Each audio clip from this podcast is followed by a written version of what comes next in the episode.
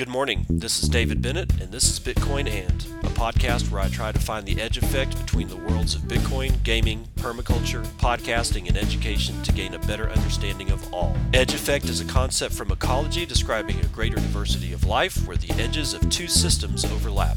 While species from either system can be found at the edge, it is important to note there are species in the overlap that exist in neither system, and that is what I seek to uncover. So join me in discovering the variety of things being created as Bitcoin rubs up against other systems.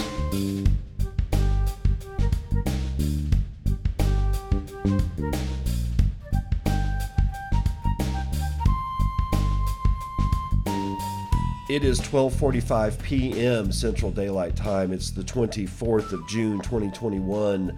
This is episode four forty-three of Bitcoin And. Well, we're a little closer to getting this thing solved with Apple, but I don't know how close. I got I got email back from, you know, the the whole issue got escalated up the chain, and it looks like somebody's actually giving a shit. So we'll we'll find out, I guess, later, but I'm still working on the, the iTunes issue. I don't know, man. It's it's weird, but we got better fish to fry. Let's start with Jack Mallers. Jack Mallers becomes untethered. With Bitcoin clarity, El Salvador allows Strike to abandon U S D T. This is Bitcoin Magazine. Uh, Namcios is writing this one. When El Salvador passed a law making Bitcoin legal tender in the country, it did not just set itself on a path to add the payment option to existing infrastructure. It provided regulatory clarity that allowed an existing Bitcoin forward platform to better serve its citizenry. Thanks to the regulation, Strike, the Lightning Network focused startup helping El Salvador build its national Bitcoin-based payment system, will no longer need to substitute U S dollars with Tether's uh, U S D T stablecoin. Sorry about that. I'm dragging my ass a little this morning or this afternoon. You have to. It was a late night. Let's just power through it, bro. Strike C E O Jack Mallers shared on a recent episode of the What Bitcoin Did podcast that before his trip to El Salvador to work with the Bitcoin Beach community, he connected with some financial institutions in the country and discovered that it was illegal for a financial service to custody dollars on behalf of a user. In addition, there was no regulatory clarity on Bitcoin in El Salvador at that time, and as a result, he immediately saw an impairment to helping the majority of the country's population that does not have access to the traditional banking system by implementing Strike. Consequently, Strike, which leverages dollars in the Bitcoin Lightning Network to allow ch- instant, cheap payment transfers worldwide without intermediaries, had to resort to using U S D T to achieve basic minimum viable product functionality in El Salvador.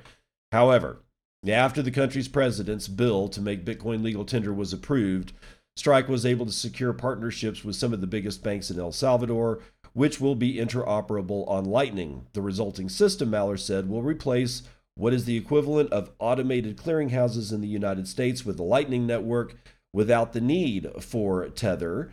Quote, Tether is no longer a part of anything, Mallers said on the podcast. Tether was part of the plan originally because it had to be, and because I didn't have a choice, end quote. The ability to abandon U S D T on the platform is one that should be highly preferable to many, El Salva- many in El Salvador, given Tether's issues as a project. Since its launch in twenty fourteen, Tether stated that its U S D T tokens were fully backed one-for-one by U S dollars in bank accounts, but it pivoted in twenty nineteen to say that its reserves included traditional currency, cash equivalents, and other assets and receivables. Such a move spurred skepticism and criticism in the Bitcoin community, and the New York Attorney General has found Tether to have misrepresented the asset backing U S D T and obscured the loss of eight hundred fifty million dollars in user funds. Currently, only four percent of Tether's reserves are cash. On the podcast, Mallers celebrated that Strike no longer needs to use the controversial U S D T for its financial services in El Salvador. Quote, you know, you launch with Tether, learn, be a good listener and a good observer, end up meeting with the president and helping define regulatory clarity in a country, and then you roll Tether out, Mallers said. And you help the country build the most inclusive, resilient, and reliable financial infrastructure that any country has ever seen in human history. Mallers also shared that Strike will be integrating with the country's top or two top cash point distributors, a solution that allows unbanked people to walk into a physical location with dollars or an app balance and walk out with cash. With this integration, Strike will be available on over one thousand cash points across El Salvador and other countries in Central America, allowing people to easily port physical dollars into or out of their Strike app balance. Yeah, that was a good episode. Um, I really, I dig Jack. Jack's a cool guy, man. Um, but being able to, I, I was not aware just how much Strike was leveraging uh, Tether at that particular at that particular time. So when this news broke, I was well. I'm I'm honestly I'm I'm happy to hear that that a stablecoin is no longer involved in this, because honestly, I mean, I don't. It's not that I listen to Tether F U D, and I just don't care. It's not Tether was never something that I've ever touched. I've never needed it, so I don't really give a shit about stablecoins, pretty much. Um, but still, for those uh, for those people who are continuously going on with the Tether F U D, you will have to find something else to speak about. Now, founders of South African Bitcoin Exchange disappear after a three point six billion dollars hack, and the hack is in quotes. Probably a That's probably for good reason, because I, I think it's probably a rug pull, but we'll find out. Igor Bonifaciuk, I guess that's how you pronounce it, from Yahoo Finance has this one. Cryptocurrency investors in South Africa have lost nearly three point six billion dollars in Bitcoin following the disappearance of two brothers associated with one of the country's largest cryptocurrency exchanges. According to Bloomberg, a law firm in Cape Town says it cannot locate Amir and Reyes Kaji, the founders of AfriCrypt. In April, the exchange told its investors it was the victim of a hack and asked them not to report the incident to the authorities on account that it would slow down the process of recovering the missing money. Some of those involved in the exchange hired Hankum Attorneys, a law firm that said it could not find the two brothers, to investigate the incident. It found, however, that someone had withdrawn AfriCrypt's pooled funds from the local accounts and client wallets where the coins were stored originally and put them through tumblers and mixers, making it difficult, though not impossible, to trace the money. Quote, AfriCrypt employees lost access to the back-end platforms seven days before the alleged hack, the law firm told Bloomberg. The outlet attempted to call both Kaji brothers multiple times only to get their voicemail each time. Complicating any recovery attempt is that South Africa's Finance Sector Conduct Authority cannot launch a formal investigation into the incidents because cryptocurrency isn't legally considered a financial product in the country. If no one can recover the money, it will go down as the largest cryptocurrency loss in history, easily overshadowing the approximately two hundred million Canadian dollars that disappeared when the founder of Canada's Quadriga C X exchange died while traveling in India. Mm. Rug pull. I think they stole the Bitcoin and they ditched their phones, probably put them in a hole somewhere, and bailed to the Bahamas or some country where nobody knows who the hell these people are. So what's the lesson? You know what the lesson, you know what I'm about to say. You know what the lesson is. Not your keys, not your coins. This is why we self-custody, y'all. And even that, you know, honestly, let's let's be clear. You can get in trouble all by yourself. You don't need a third party to do it for you, okay? So, you know, if you're going to lose your money, uh, it, you might as well do it all, all on your own and not have a third party involved. So do custody your coins. Do try to be as careful as you can. Do not trust third parties, because at one point or another, something will eventually happen and you will have no recourse to get any of your Bitcoin back. All right. You've heard it. You saw it yesterday all over Twitter. John McAfee is dead. R I P John McAfee. How'd he die? Well, a, a, but he, an apparent suicide. How else would he have died? Larger-than-life software mogul John McAfee dies in Spain by suicide, says lawyer. This is from Reuters, uh, Barcelona, June the twenty-third. British-born U S technology entrepreneur John McAfee died on Wednesday by suicide in a Barcelona prison after the Spanish High Court authorized his extradition to the United States on tax evasion charges, his lawyer told Reuters. McAfee's lawyer, Javier Villalba, said that the antivirus software pioneer died by hanging as his nine months in prison brought him to despair. During a court hearing last month, McAfee, seventy-five, said that given his age, he would spend the rest of his life in jail if convicted in the United States. I am hoping, this is a quote, I am hoping that the Spanish court will see the injustice of this. The United States wants to use me as an example, he said. McAfee had lived for years on the run from U S authorities, some of that time aboard a mega yacht. He was indicted in Tennessee on tax evasion charges and was charged in a cryptocurrency fraud case in New York. The colorful tech, colorful tech founder was detained on October the third at the Barcelona airport as he was about to board a flight to Istanbul with a British passport, a Spanish police source said at the time. McAfee worked for NASA, Xerox, and Lockheed Martin before launching the world's first commercial antivirus in nineteen eighty-seven. Intel bought the business in two thousand eleven when John, uh, when, when McAfee himself no longer had any involvement. The program still carries his name and has five hundred million users worldwide. Spain's High Court said on Wednesday that it had agreed to extradite McAfee to the United States. The Regional Justice Department confirmed that a U S man aged seventy-five awaiting extradition was found dead in his cell on Wednesday. Prison authorities were investigating the cause of death. McAfee still had opportunities to appeal his conviction, but could not stand uh, more time in jail, his lawyer said. Quote, this is the result of a cruel system that had no reason to keep this man in jail for this long, Villalba said. U S prosecutors will likely ask the judge overseeing the tax evasion case to dismiss charges because of Ma- McAfee's death. All right, McAfee said in two thousand nineteen that he had not paid U S income taxes for eight years for ideological reasons. That year, he left the United States to avoid trial, largely living on a mega yacht with his wife, four large dogs, two security guards, and seven staff. He offered to help Cuba avoid a U S trade embargo using cryptocurrency and sought to run for U S president for the Libertarian Party. Uh, that's just, you know, the, the rest of it is just basically going through the history. All right, so what do we say about John McAfee? Yes, uh, rip John McAfee. Was he the greatest, brightest light? No, no, no, he wasn't. John McAfee was kind of a scumbag. That's okay, though. If you want to be a scumbag, that is that's your, you know, prerogative.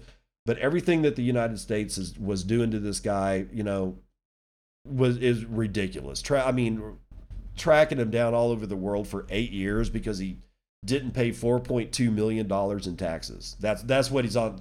Apparently, that's what the uh, I R S says that he was on the hook for.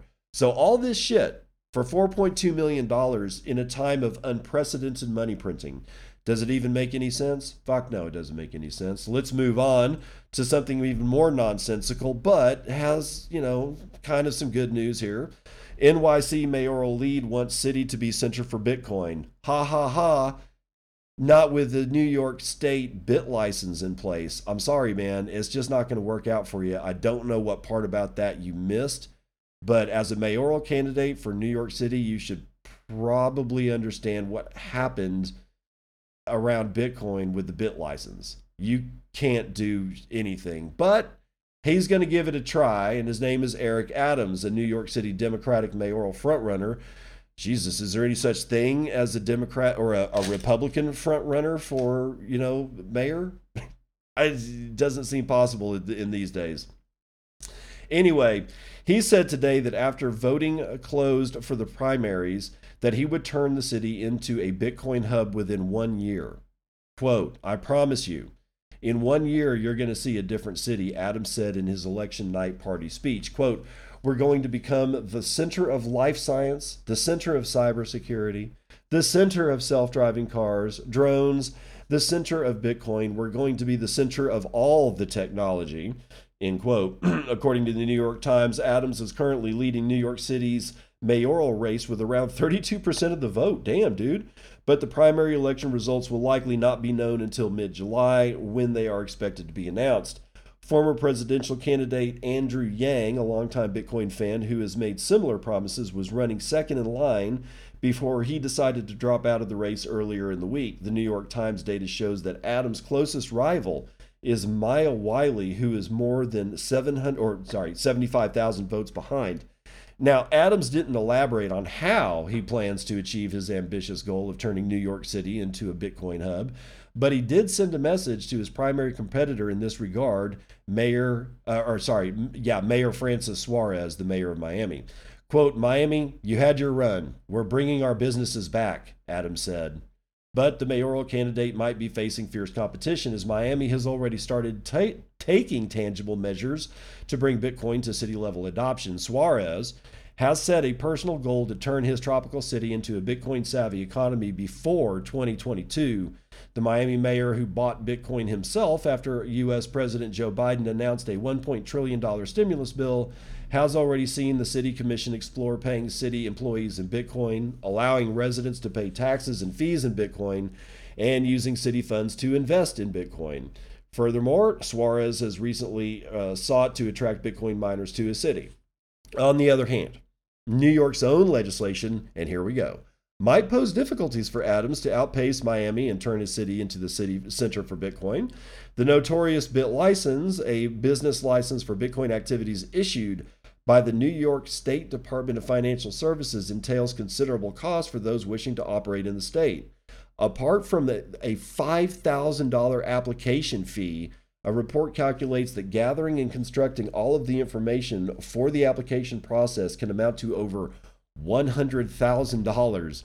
In addition, BitLicense's extensive requirements pose a privacy concern for many in the Bitcoin industry who see it as intrusive and unjustly targeting Bitcoin startups. For instance, prominent Lightning startup uh, network, Lightning Network startup Strike, which is helping El Salvador, does not work in New York. So, yeah, thank you for for bringing that one up, because that's, you know, the, the BitLicense. Unless that thing goes away, New York City doesn't have a hope in hell for any of the shit that Adams wants to bring to the city. They killed New York City. They've killed the entire state. Unless they unfurl some of the bullshit flags that they're waving in the wind, that state ain't ever coming back to anywhere approaching former glory, which is a shame. I've, you know, I've visited New York. I've never lived there, but I visited it, and, you know, it's an organism. It's not a city. It's an actual, honest-to-God organism. It's a living, breathing creature, and they killed it. They just absolutely cut its legs off. I don't think the city's ever going to come back, but we'll we'll have to wait and see on that one. All right, now, Obi Nwosu is writing uh, his weekly or bi-weekly column, or not bi-weekly, bi-monthly column, um, for B T C Times, and it's called, this one is entitled The Fifth Utility. He dropped this one sometime yesterday. Do you believe in magic? You should, because there was a time when clean drinking water from a tap, gas from a stove, or the electric light bulb were all magic. They weren't just conveniences we missed only in their absence. Potable water, or yeah, well, portable water meant drastically reduced mortality through the eradication of cholera and typhoid. The electric light transformed business productivity by enabling us to work after the sun had set. The internet is only the latest technology turned utility to transform our existence beyond recognition. These all-encompassing technologies did not start out as such. Remember how limited the early internet was, or the first camera phones, or trying to play video on dial-up? It was all frustrating, sometimes disappointing, but we didn't turn away from it. We understood that however limited the technology, the internet represented a revolution in our relationship with information, each other, and the world. We knew the technology would only get better, and it did, faster than we ever imagined possible. And this is the next frontier for Bitcoin, to become the platform for every aspect of our financial lives. And that's only possible thanks to the technical wizards who are constantly conjuring, not just to make Bitcoin better than it was before, but superior to any other money on the market. Take the Lightning Network. For years, many currencies, both fiat and crypto, have tried to enable cheap international payments.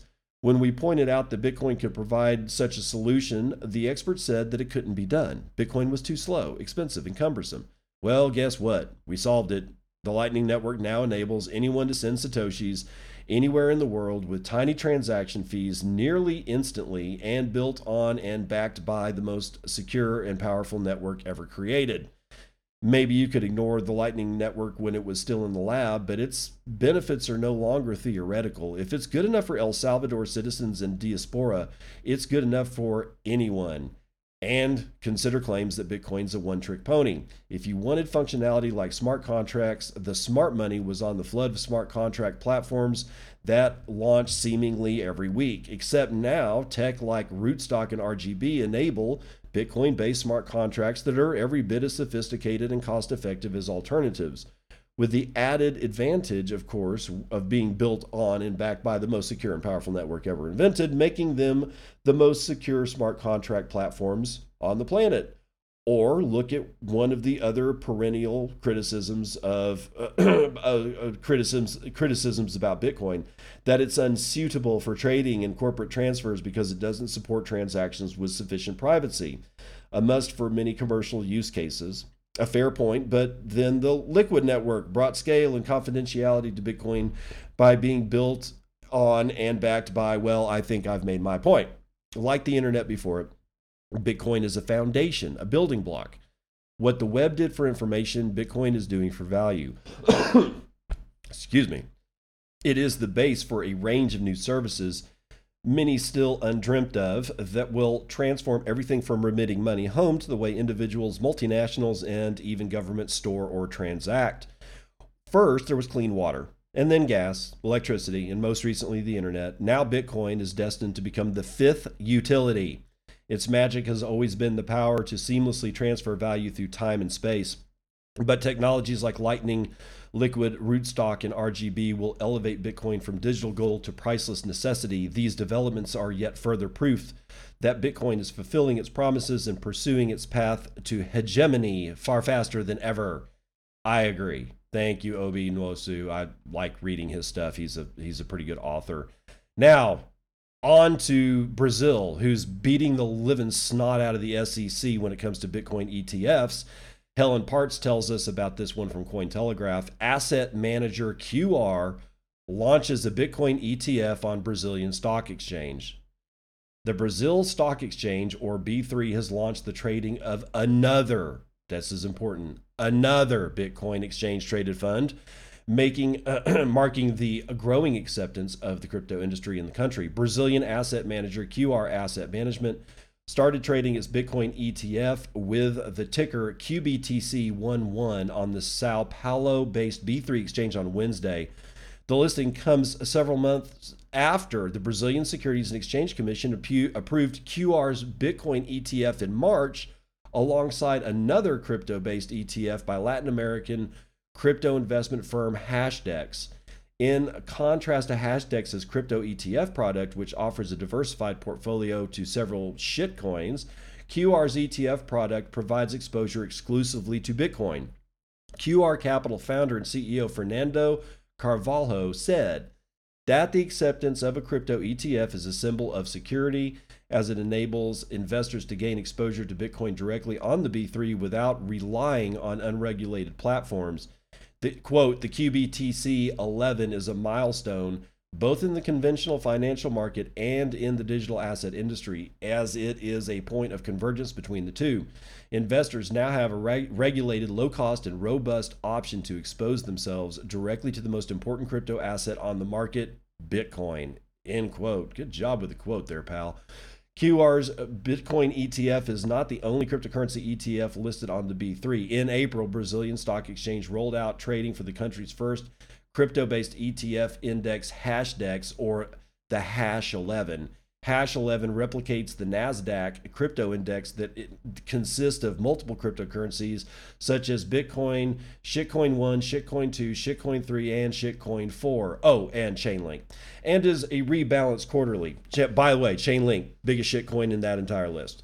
Bitcoin's E T or Bitcoin E T Fs are gaining traction in multiple jurisdictions, not the United States though. Canadian asset manager three I Q rolled out its Bitcoin Fund E T F on NASDAQ Dubai on Wednesday. Canada is another major country that has been moving forward with B T C E T Fs, with three I Q and CoinShares Bitcoin E T F going live on the Toronto Stock Exchange in April. of last year. Despite growing global acceptance, the United States regulators are yet to approve a single solitary Bitcoin E T F, having delayed multiple regulatory decisions on such products in the past weeks. Yes. So Brazil now has two Bitcoin E T Fs. Canada has three, uh, four, I think, at this point. And the United States has a great big giant goose egg. We got nothing. We're getting left behind as a country.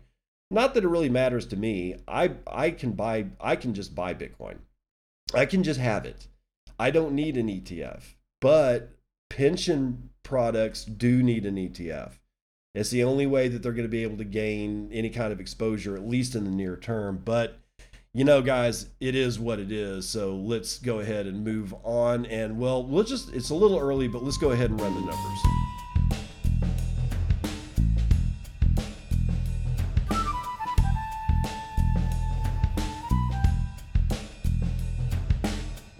C N B C markets, because it's, well, the markets are open. I'm being really late today. Like I said, ladies and gentlemen, it was kind of a it's kind of a long night last night. I'm I'm I'm dragging I'm dragging hard, man. But the S and P five hundred is up zero point six percent. NASDAQ is up zero point six percent. The Dow Jones is up over a full point. The F T S E is up a half a point. The Nikkei is flat.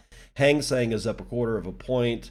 Volatility has dropped three point eight six percent. And let's see, what do we got going on with uh, bonds? Are the bond yields are mixed. ten and thirty year yields have been pushed down.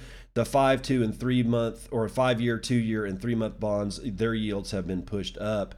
West Texas Intermediate is up zero point one seven percent, is coming in at seventy-three dollars and twenty-one cents a barrel. Natural gas, dude, knocking it out of the park with two point five percent to the upside, three dollars and forty-one cents per cubic or thousand cubic feet. So that that price, at these prices, it'll be interesting to see if anybody starts building pipelines. And if it does, that kind of interrupts the possibility, you know, or it kind of steps a little bit on the dance partner of Bitcoin mining using natural gas toes. But I don't, I don't think it's a danger. I just think that it'll be interesting to see if the if these prices stay uh, stay this high for natural gas for a long time, uh, if uh, piping infrastructure starts to be uh, built out. And if it does, there'll be some competition. But like I said, it's not going to hurt people like Great American Mining or Steve Barber or any of those guys. Why? Dude, there's so much natural gas. We we don't, like, if we were to gather up every A S I C on the face of the planet and forced it all to mine Bitcoin from natural gas, there would still not be enough, anywhere close to enough A S I Cs. So that's why I'm not all that concerned about this this issue of high natural gas prices. Now, real money. We got Bitcoin at thirty-four thousand seven hundred sixty-nine dollars. two hundred thirty thousand transactions were performed in the last twenty-four hours. That's just under ten thousand transactions on average every hour, with six hundred thirteen thousand B T C being sent in that twenty-four hour period. And that's going to give us twenty-five thousand five hundred Bitcoin being sent on average every hour, with an average transaction value of two point six B T C and the median transaction value of zero point zero two eight B T C. Now, block times are still very high. You know why. China, China, China.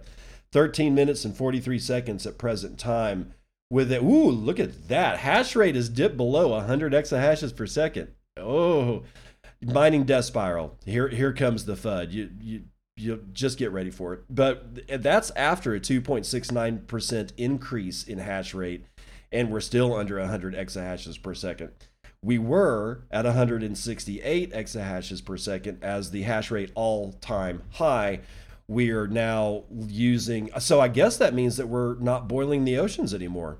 And guess what? Bitcoin is still just as secure today as it was when it was at one hundred sixty-eight exahashes per second. That's what these people do not understand. They don't understand the security model. They don't understand the, the difficulty adjustments going up or down depending on what happened in a two, relatively a two-week period, two thousand sixteen blocks. Because they don't understand it, they, you know, they don't understand it, but somehow or another, the little switch in their brain that says, hey, I don't know what the fuck I'm talking about. Maybe I shouldn't talk about this. And they continue to just spout nonsense about it. And when they look back on it and they finally ever get it through their head how this shit actually works, they're going to be embarrassed. But Dogecoin, your shitcoin indicator, is at twenty-three point eight United States pennies. It should be dead, but it's not. Anyway, there's twenty-three thousand transactions waiting on twenty-seven blocks to clear. We have captured ooh, five point six seven percent of gold's market cap at six hundred fifty-four point six billion dollars in total Bitcoin market capitalization.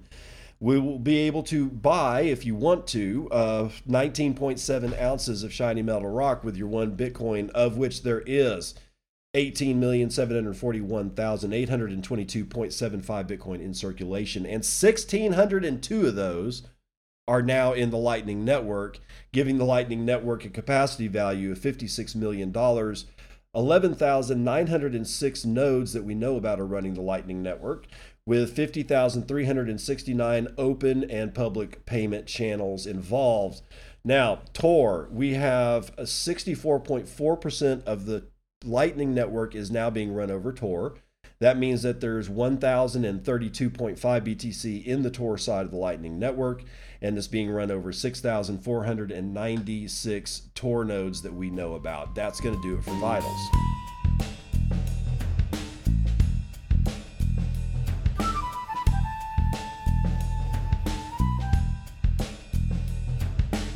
Welcome to part two of the morning roundup. We're going to start with stu- some, some stupid here. Gemini Trust buys four million dollars in carbon credits to offset its Bitcoin holdings. Oh my God. Are you shitting me? Namcios tells us about it from Bitcoin Magazine. Bitcoin Exchange Gemini Trust, run by the Winklevi, has purchased around four million dollars in carbon credits to help offset the alleged carbon emissions footprint of its Bitcoin held in custody, reported Bloomberg. Okay, I'm gonna, I gotta stop right here. I have to. Think about it this way. They're trying to carbon offset the Bitcoin that they hold. Uh, what kind of calculation are they, are they running there? When did they, I mean, think about the parameters here. You'd have to look, look back, what was the hash rate at the time of purchase, right, of all the coins? And then come up with some kind of aggregate average of energy used to create those coins that were, that are now held by the Winklevi. And then you'd actually have to go through and look at the energy mix of what miners were mining the, all the coins that the Winklevi hold, and look at their, well, look at their energy mix and pull out of your calculation all the shit that is renewable. Guys, I, I, I could continue, but if you don't already understand what a bullshit clown show this is, then I can't help you. And and then beyond it all, do you, I mean, do you have to continuously pay carbon credits for the, for the Bitcoin in perpetuity? Do you, do you see how silly this shit is? And you see how, if you see how silly this shit is, then you should understand how silly the carbon credit market actually is. You'd have to do that for every asset under the sun that has ever been produced. You'd have to do the same thing for gold. You'd have to do the same thing for silver. You'd have, you'd have to, it would have to be, you'd have to do a forensic analysis on all the assets on the planet, going back to the history of, you know, to the beginning of the history of mankind, to figure out what, how much you owe in carbon credits.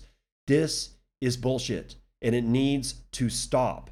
So I'm going to go down to the store today, and I'm going to buy a ten pound block of dry ice, and I'm going to throw it in my fucking kid's pool to offset the clown show bullshit that the Winklevi just, I mean, if they hadn't have done this, they would have saved the atmosphere having to soak up ten pounds of carbon dioxide, which I'm going to do today. Anyway, let's continue with this stupid crap. We want to build a better world with Bitcoin, says Tyler Winklevoss.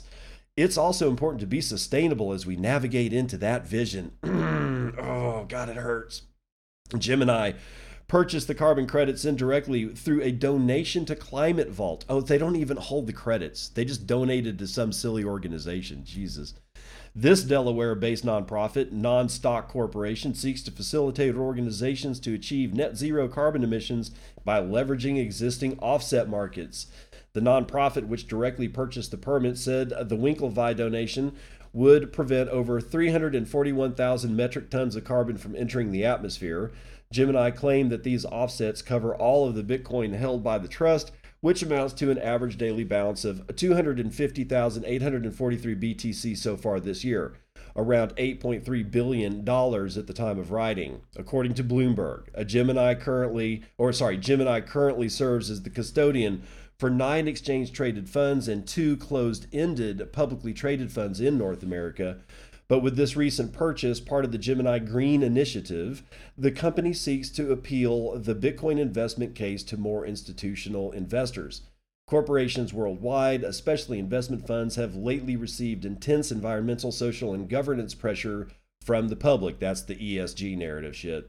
Quote, "We are just playing our part to address the E S G narrative and component of Bitcoin that a lot of people have heard about, and they can come to Gemini and use Gemini Green Custody, and they can fulfill their E S G mandates." God, I gotta stop again. Oh, we are, I gotta read it again. We are just playing our part to address the E S G conversation. Said another way, we're just paying lip service. Continuing. Uh, it's a, Bitcoin have been, a lot of people have heard about the E S G narrative, and they can come to Gemini and we'll help them pay lip service. That's what uh, th- th- that entire paragraph says, just that. We're paying lip service. We know it's a bullshit narrative. We know that we got to pay lip service. We are paying lip service, and we've started an initiative to allow other people to pay lip service to this bullshit E S G narrative too. These are not the people you want to do business with, guys. E S G disclosure by investment funds and related entities have become increasingly demanded. As a result, investors now seek to add more E S G-compliant businesses into their portfolio and better appeal to subsequent retail investors who are increasingly concerned about the environment. But the E S G narrative hasn't escaped criticism. The broad array of fields encompassed by, encompassed by its acronym gets dizzyingly translated into investment ideas, showing that it lacks clarity. Yeah, it also lacks any kind of ethic, by the way. Nonetheless, the Winklevi purchase of carbon credits might not only spur additional interest by institutional investors, which is one of the important drivers of, op- uh, of adoption, but could also bring a tangible contribution to the planet as tons of carbon are stopped from entering the atmosphere. Bullshit. Bullshit. Bullshit. Bullshit. Bullshit. Carbon dioxide enters the atmosphere as part of the carbon cycle on the planet, very much like the water cycle, the nitrogen cycle. There's a whole lot of there's a whole lot of cycles in the environment, guys. If you want to stop the increase of C O two in the atmosphere, it's not about stopping the release of C O two. It's about providing a correct C O two sink. You need that thing to sink back down. And what have we done with the entire agricultural lands of most of the world? Not just the United States. Most of the agricultural lands in the world have been stripped down into monocultures, which do not provide an adequate C O two sink for the carbon to re-enter the carbon cycle. And it just either goes into the ocean, which it drops the pH of the ocean, or it just stays around in the atmosphere, and it's not exactly the best thing you want in the atmosphere. But bitching and moaning about Bitcoin mining causing this is about as ludicrous as I can see. It's also ludicrous to say that stopping, you know, that we're all going to drive electric cars. Guess how you're going to power those electric cars?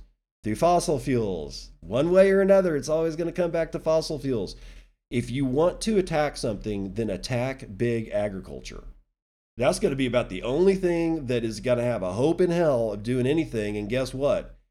You're not going to win. Uh, big ag is you're you're t- you, you might as well go after big oil. I don't know, man. It's just the whole thing is stupid. But the Winklevi really showed showed their ignorance on this one today. God, let's let's move it on over to oh yay more Mount Gox stuff, guys. A judge rejects the class certification in the lawsuit over the Mount Gox hack. Uh, Peter Chiwaga's got this one for Bitcoin Magazine. In the latest legal development around the twenty fourteen hack of Mt. Gox, perhaps the most notorious Bitcoin exchange event In history, a federal judge in the United States has rejected a bid for the class certification for victims. Quote, an Illinois federal judge rejected a bid for class certification from customers to a defunct Japanoid, ja, God, Japanese Bitcoin exchange Mt. Gox, saying it is not reasonable to conclude that thirty thousand putative class members shared the lead plaintiff's interpretations of Mt. Gox's terms of use or even read them, Law three sixty reports. In order to move forward with claims against Mt. Gox through a class action lawsuit, a judge first has to certify the class, determining that all individual members are similar enough to litigate against the defendant as part of a single case. The lead plaintiff in a four hundred million dollars case, Gregory Green, has argued that Mt. Gox C E O Mark Karpeles misconstrued the exchange's terms of use through the drafting and dis- dissemination of them. But in the recent ruling, Judge Gary Finnerman determined that many of the victims of the hack could not have equally read or learned from these terms and therefore should not be able to sue as a single class. Feynman insisted, or instead handed a win to Karpeles, who has argued that a compensation plan in Japan would better serve the proposed class members than litigation in the United States, per Law three sixty. The Mt. Gox hack remains the largest compromised Bitcoin exchange event in history by a wide margin, with some eight hundred fifty thousand Bitcoin stolen. Victims have been attempting to recover funds through litigation for years, including via the state of California in twenty nineteen and Tokyo District Court in twenty twenty. So, the shit show drags on with Mt. Gox. I don't think there's ever going to be an end to the Mt. Gox issues, but let's let's turn the page to turn it right. Cointelegraph, major players will speak at a new Bitcoin event aimed at institutional investments. Oh, you're going to love this one, guys. If you don't roll your eyes on this, then you need to stop listening to this podcast. The Crypto Council for Innovation is hosting a virtual event on July the twenty-first aimed to destigmatize mainstream narratives about Bitcoin. According to a Thursday announcement, Square, ARK Invest, and Paradigm are backing, here it comes, the B word. The B word. Oh, God. Uh, uh. An event on how institutions can embrace Bitcoin. The project, scheduled for launch next month, will offer featured speakers including Twitter C E O Jack Dorsey, Blockstream founder Adam Back, ARK Invest Kathy Wood, who, by the way, bought the dip, former acting and deputy director of the C I A, oh, God, Michael Morrill, and Newberry, John Newberry, director of Brink, a nonprofit focused on supporting Bitcoin development. Quote, the B word is a Bitcoin-focused initiative that aims to demystify and destigmatize mainstream mer- narratives about Bitcoin, explain how institutions can and should embrace it, and raise awareness around I- areas of the network that need support, said the project. Formed in April, the Crypto Council for Innovation, or C C I, is an alliance of crypto-friendly firms, including Coinbase, Square, Fidelity Digital Assets, and Paradigm. The group was created to give companies a better means to lobby lawmakers on crypto and blockchain regulation. Quote, Bitcoin is a positive force in the world because it increases financial access and opportunity, but the complexity that makes its network so powerful also makes it difficult to understand at first. We hope this initiative helps the investment community and policymakers better understand how transformative a moment we're or tra- how transformative a moment we're in right now. Okay, that's a bad sentence, but whatever. End quote. And that was Paradigm co-founder Matt Matt Huang or Huang. I can't pronounce it. At the time of publication, the event lists five sessions to be available on July the twenty-first, with an additional live panel with Dorsey, Wood, and others as Bitcoin as a tool for economic empowerment. Uh, Coinmetrics co-founder Nick Carter, Evil Man, and M I T Digital Currency Initiative Director Neha Narula will also be speaking in the online sessions. I'm just kidding. Nick Carter isn't evil. He's just really violent. If you if you don't understand the meme, I can't do anything for you. Many ex- experts have posited that institutional investors would help drive mainstream interest in Bitcoin and other cryptocurrencies. In addition to potentially helping its price, data from banking giant J P Morgan in May, however, suggests that retail investors may be purchasing more B T C using platforms like PayPal and Square than institutions. Now, as long as you custody that shit yourself, you should be fine. Now, I mentioned something about uh, Kathy Wood buying the dip. Here it is. ARK Invest bought twenty-nine million dollars in shares of Grayscale Bitcoin Trust during the dur during the crash. Andrew Asmakov has got it for Decrypt. Hopefully they don't talk about it, DeFi. ARK Invest, the investment firm headed by Kathy Wood, went big during Bitcoin's drop below thirty thousand dollars on Tuesday, snapping up twenty-nine million dollars in Grayscale Bitcoin Trust shares. According to data shared by the investment firm, the addition of one million forty-six thousand two shares of G B T C were made through ARK Next Generation Internet E T F, one of the company's six actively managed funds. Tuesday's purchase brought ARKW's total holding, holdings of G B T C to almost eight point six million shares, worth two hundred thirty-eight point nine million dollars, with a weight of three point nine nine percent. G B T C is the seventh largest holding in the fund, which is topped by Tesla, Shopify, and Twitter. G B T C, which currently commands twenty-one point nine million dollars in assets under management, is the oldest and largest crypto fund launched by New York-based firm Grayscale Investment. It offers investors S E C-regulated exposure to Bitcoin, tracking the price of the benchmark cryptocurrency. One G B T C shares or share currently trades at twenty-eight dollars and ninety-six cents. Since Tuesday, Bitcoin has somewhat recovered, Uh, changing hands at thirty-four thousand dollars at the time of writing. On Tuesday, in a purchase worth nearly fifty million dollars, ARK Invest also added two hundred fourteen thousand seven hundred eighteen shares of cryptocurrency Coinbase to its ARK Innovation Fund. I guess they're actually talking about Coinbase shares. That was a poorly written uh, sentence. The fund now holds over three point six million shares in the cryptocurrency exchange, which is worth more than eight hundred twenty million dollars. ARK Invest was also among the first to buy Coinbase stock after Coinbase debuted on the NASDAQ in April this year.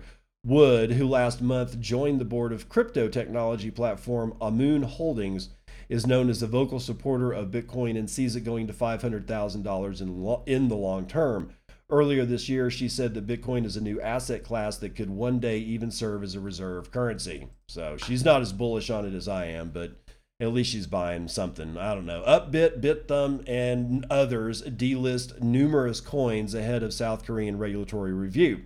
Now, we I, I reported on this, you know, or told y'all about this before, right? So this is ongoing. So if you missed it before, you can get it here now. This is out of CoinDesk, and it's Felix Im is writing this one. Two of South Korea's four largest exchanges, Upbit and BitThumb, have been delisting altcoins as they prepare for an upcoming regulatory overhaul. Upbit, BitThumb, CoinOne, and Corbit are collectively fer- referred to as Korea's Big Four. On June the eleventh, Upbit announced it would be removing the fiat on-ramps for five tokens. The exchange also posted a watch list of twenty-five tokens. On June the eighteenth, it delisted twenty-four of them. On June the seventeenth, BitThumb announced that it will terminate trading for four tokens on July the fifth. Tokens that have been delisted so far generally fall into one of the following categories: tokens that are listed on less than five exchanges, dark coins, tokens directly issued by exchanges, and tokens whose protocols are no longer being developed. On June the fourth, the Financial Intelligence Unit of the Financial Services Commission held a meeting with leaders of domestic crypto exchanges. During this meeting, they conveyed a set of recommended guidelines for exchanges to maximize their chances of having their registration approved. These guidelines include uh, instructions to submit operation plans that detail protocols for evaluating and listing tokens, as well as identifying and dealing with scams, fraud, and legal trades. All crypto exchanges are required to register with the F I U by September the twenty-fourth, but the F I U has the authority to reject applications by exchanges that fail to meet certain conditions or are perceived as too risky. Exchanges seem to have interpreted the F I U's guidelines as a set of de facto orders, which could explain the mass delisting throughout the past month. Given the current trend, delistings are likely to continue up until September the twenty-fourth. In addition to the F I U, exchanges also have to worry about their partnerships with domestic commercial banks. Exchanges must secure a bank partnership in order to qualify for the F I U registration, and banks have the authority to choose which exchanges they'll work with. The Big Four currently have bank partnerships, but these are currently under review as banks deliberate whether or not they'll extend their contracts with crypto exchanges beyond September the twenty-fourth. As of June the twenty-first, Upbit had one hundred seventy-eight tokens available for trading. BitThumb had one hundred seventy-eight, and Coin uh, CoinOne had one hundred eighty. This is up to six times the number of tokens listed by smaller competitors. Corbit, for instance, has fewer than forty. By comparison, Coinbase currently supports fewer than one hundred tokens. Until now, the exchanges have had a big incentive to list as many tokens as possible. Transaction fees. Yeah, no shit. The more coins traded, the higher the trading volume. The higher the trading volume. Oh, sorry, they actually wrote that twice. The more transaction fees are earned. Because there's no legal procedure for listing coins, exchanges have been able to list as many as they want. The F S C estimates the Big Four registered an average daily trading volume of two, oh, twenty-two trillion won, which is nineteen point four billion dollars due, during April of twenty twenty-one. Koreans also tend to trade altcoins a lot more than some of their overseas counterparts. Last month, CoinMarketCap estimated that Bitcoin accounts for around forty percent of transactions globally, but only seven percent of transactions among Korean traders. A former employee at a crypto exchange who asked to remain anonymous told CoinDesk Korea or CoinDesk Korea that over ninety percent of Korea's crypto trade volume is in altcoins, which gives domestic exchanges an incentive to list as many as possible. BitThumb has listed fifty-two coins within twenty twenty-one. CoinOne listed thirty-nine. That means that for BitThumb to list fifty tokens in around two hundred days, it would have had to list one every four days. That doesn't provide much time to review each project, now does it? Na Woo Rae, I guess, a lawmaker with South Korea's Democratic Party, has criticized exchanges for this kind of indiscriminate token listing. Quote, they listed a massive amount of questionable tokens only to suddenly delist them without providing any clear explanation, leaving investors in the dust, No said. Quote, if authorities discover any evidence that exchanges listed shady tokens despite knowing that they would likely be de- delisted later on to gain a short-term profit, I think that's grounds for reject- rejecting their F I U registration, he added. Delisting announcements have caused prices for many altcoins to plummet by fifty percent or more, causing considerable losses among retail investors. Yeah, you think? So far, Upbit has delisted thirty-six tokens in twenty twenty-one. BitThumb has delisted ten. CoinOne and Corbit have respected, respectively uh, delisted three each. Woo, good Lord. That was a long one, long, longer one than I thought it was going to be. Okay, so... The shitcoin fire, dumpster fire burns along at a brisk pace. This is why I Bitcoin. I don't have to, you, you notice how they didn't even name them? They weren't even going to take the time in that article. It, there's, there was no reason to, to name any of those damn coins because they are, they are all shit. And when it comes time for, when a little bit of scrutiny starts coming down on these people for, for all these listing of all these shitcoins that me and other maximalists have been screaming are just straight up scams for years and being pointed at and laughed at and made fun of, and other people are other people have gotten death threats. I don't know exactly how that works, but um I haven't, but but I've been telling I've been telling you guys for as long as I've been doing this show to not get into shitcoins, and this is exactly why. This well, this is there's many reasons, and this is one of them. And this is but this is one of the biggest ones. You, they didn't even take time to list the names of the tokens that were being delisted. That's because they are they are not, it's not worth writing their names down. And if it's not even worth writing their names down, is it worth you reading their plagiarized white paper to figure out how much of your hard-earned cash you want to lose? It's not. Just buy Bitcoin. Just hold Bitcoin. D C A. That's going to do it for the morning roundup.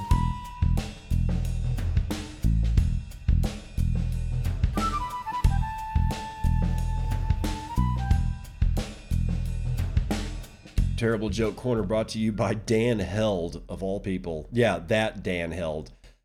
Where does an Eskimo keep their Bitcoin? In a cold wallet. Beautiful.